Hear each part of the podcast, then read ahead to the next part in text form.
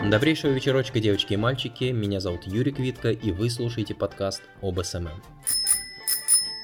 Поскольку на территории Российской Федерации нельзя без риска получить штраф произносить название наиболее интересных нам социальных сетей, а, мы не будем употреблять название никаких социальных сетей в своей речи. Oh my. Буквально полгода назад крупная российская социальная сеть повсеместно хвасталась, что ее сервис Клипы может выдавать людям релевантные видео на основе их интересов, их предпочтений. Помните, были времена, когда люди интересовались, как соцсеть может учитывать интересы пользователей?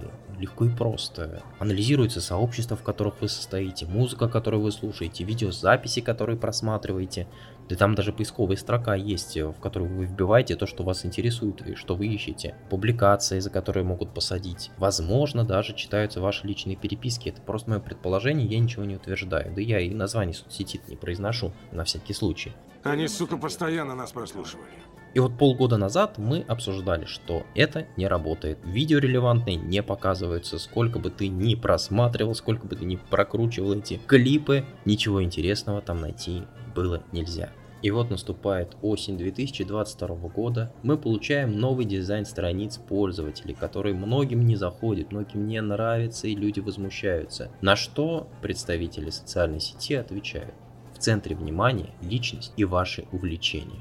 И дело не в том, что дизайн какой-то не такой, нет, он вполне себе симпатичный, он даже мог бы быть удобным, но он реализован коряво. Вы просто посмотрите, нам будто бы выкатили альфа-версию. Мы ожидаем увидеть то, что нам показывали на презентации, то, что нам э, демонстрируют в анонсах, а на самом деле человек заходит и видит маленькие кружочки, которые несимметрично расположены на огромной плашке. При этом на компьютерной версии все выглядит так, как будто мы открыли мобильную версию на iPad в 2014 году. Помните, как это все выглядело, да? Ладно бы, если бы нам сказали, что это альфа-тестирование. Нет, нам пытаются внушить, что в центре внимания личность и ваше увлечение. То есть вот то, что я вижу, вот это все неаккуратное, это мои увлечения, это то, что мне должно нравиться. Точнее, даже не то, что мне нрав... должно нравиться, это то, что мне нравится.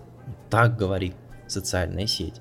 И на основе этого можно сделать только один прогноз. Меняться ничего не будет. В лучшую сторону. И вот пока мы все радуемся, празднуем, обсуждаем друг с другом, какой замечательный новый дизайн страниц пользователей, социальная сеть выкатывает обновленный дизайн сообществ. Ну как обновленный? Все это мы уже когда-то видели. Проблема вновь в том, что реализовали новый дизайн. Криво, косо дизайн поменяли, а настройки сообществ отредактировать забыли.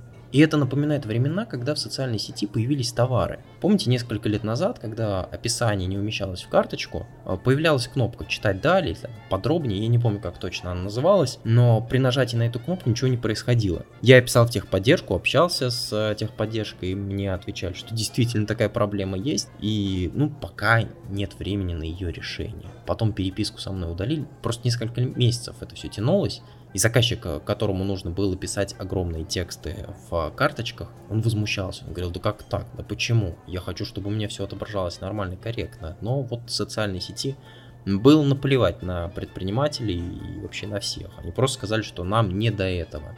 Отстаньте. И, собственно, я думаю, что сейчас будет все то же самое.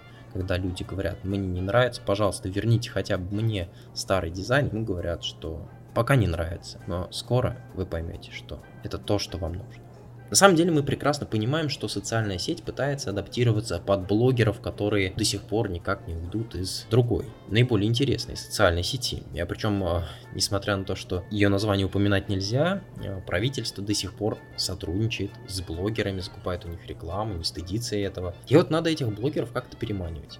Нужно им показывать привычный дизайн, говорить о том, что статистика с каждым месяцем становится все лучше, что просмотров все больше, чем в их любимой и привычной социальной сети. Вы же видели эти графики, да, что действительно просмотров становится больше. Я иногда даю комментарии в своем телеграм-канале, анализирую эти графики и сопоставляю всплески, когда увеличивается количество просмотров, да, с теми событиями, которые происходили на тот или иной период. И все это выглядит очень неубедительно. Ведь в той соцсети, которую запретили, до сих пор все те же люди, как сидели, так и сидят, аудитория никуда не делась, количество просмотров там такое же большое. Заметили, как э, российская социальная сеть реализовал крючок. Вы выкладываете первый клип, и у вас огромное количество просмотров. При этом подписчиков у вас не очень-то много. И вы думаете, вау, то есть это реально крутой инструмент. Я буду часто снимать клипы. Снимаете второй клип, третий, а просмотров все меньше, меньше, меньше, а бывает ноль, а бывает раз, опять выстрелит. И вы думаете, что же не так? Вы обращаетесь к кому? И э, помните, когда-то были контент-менеджеры. Ну, во всех организациях были контент-менеджеры, которые занимались соцсетями. Потом эти контент-менеджеры стали называть себя SMM-специалистами. И вот многие, кто не смогли в маркетинг, ушли в визуализаторы или контент-мейкеры. Собственно, многие обращаются к контент-мейкерам, которые создают клипы, тиктокерам чаще всего, и спрашивают, а что же не так? Давайте мы вам будем платить побольше, а вы нам будете снимать классные клипы. Вот э, начинают тиктокеры снимать клипы, некоторые заходят, некоторые не заходят, и, короче говоря, э, система не работает. И возникает вопрос, что ж не так-то? Как клипы-то снимать? Давайте вспомним с вами систему Прометей. Ну, когда социальная сеть выдавала огонек наиболее интересным, актуальным сообществом, тем самым увеличивала их охваты. Ну, вы же помните, что в какой-то момент социальная сеть призналась, что сообщество выбирали случайным образом. Никак не анализировалось, интересно это сообщество или нет. Я предполагаю, что то же самое и с видео. Почему я так предполагаю? Потому что это не первый случай был с Прометеем. До этого или после, я ну, точно не скажу. Но был момент, когда можно было настраивать рекламу на владельцев автомобилей. Я помню тогда мне кто-то из заказчиков сказал, что давай вот настроим рекламу именно на автовладельцев. Я говорю, нет, это не работает, это вообще глупость. Ну, не может ВК определить автовладельцев. Мне говорят, ну как же, там же есть такой пункт. И через некоторое время ВК удалили этот пункт. Сказали, ну, действительно, мы не можем определить, является ли человек владельцем автомобиля.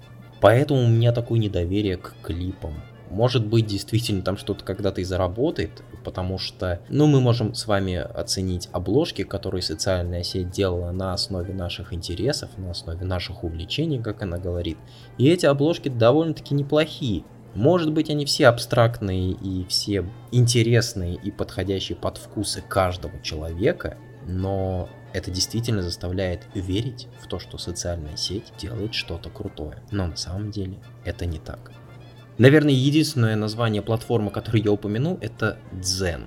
Это больше не Яндекс Дзен, его купила другая социальная сеть. Хорошо это или плохо, сказать не могу. Меня спрашивали о том, а, насколько перспективен Дзен, стоит ли туда что-то публиковать. Я могу так сказать.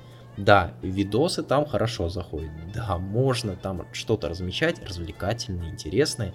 Оно будет выстреливать. Но когда вы будете там размещать какие-то посты о своей жизни, о своей деятельности, чтобы кто-то вас там лайкнул, прокомментировал, вряд ли вы добьетесь успеха. Я смотрел, анализировал, крупные сообщества, действительно интересные, и вовлеченность там была одна десятая процента. Ну, то есть нет ничего. При этом есть какие-то такие развлекательные каналы, которые, ну, просто дублируют свой контент с YouTube, например. Да, там побольше просмотров, да, там поменьше подписчиков, отсюда и вовлеченность повыше, но я бы не сказал, что это какая-то перспективная, классная платформа. Там есть хороший контент, там есть интересные люди, там есть эксперты, но невозможно сказать, что будет с этой социальной платформой через год, например, потому что ее выкупила замечательная социальная сеть, которая со своими клипами не может справиться. Вот, пожалуйста, теперь мы еще и Дзен покрутим, повертим. Кручу, и вот ведь еще год назад Дзен был удобной площадкой для потребления контента. Сейчас я не могу того же самого сказать о нем. Там не потреблять контент, не создавать его неудобно, к сожалению. Да, разработчики что-то делают, они постоянно выкатывают обновления, добавляют новый функционал, но вновь проблема в том, что все это работает криво, что все реализовано очень-очень неюзабельно. Возможно, это проблема любой социальной сети. Да, все делают что-то новое, все тестируют, опробируют, но там честно говорят, что мы попробуем несколько вариантов на разных сегментах пользователей и потом выберем наиболее востребованный, наиболее понравившийся. А у нас же нет. Это ваши интересы, это ваши увлечения. Пользуйтесь тем, что мы вам дали.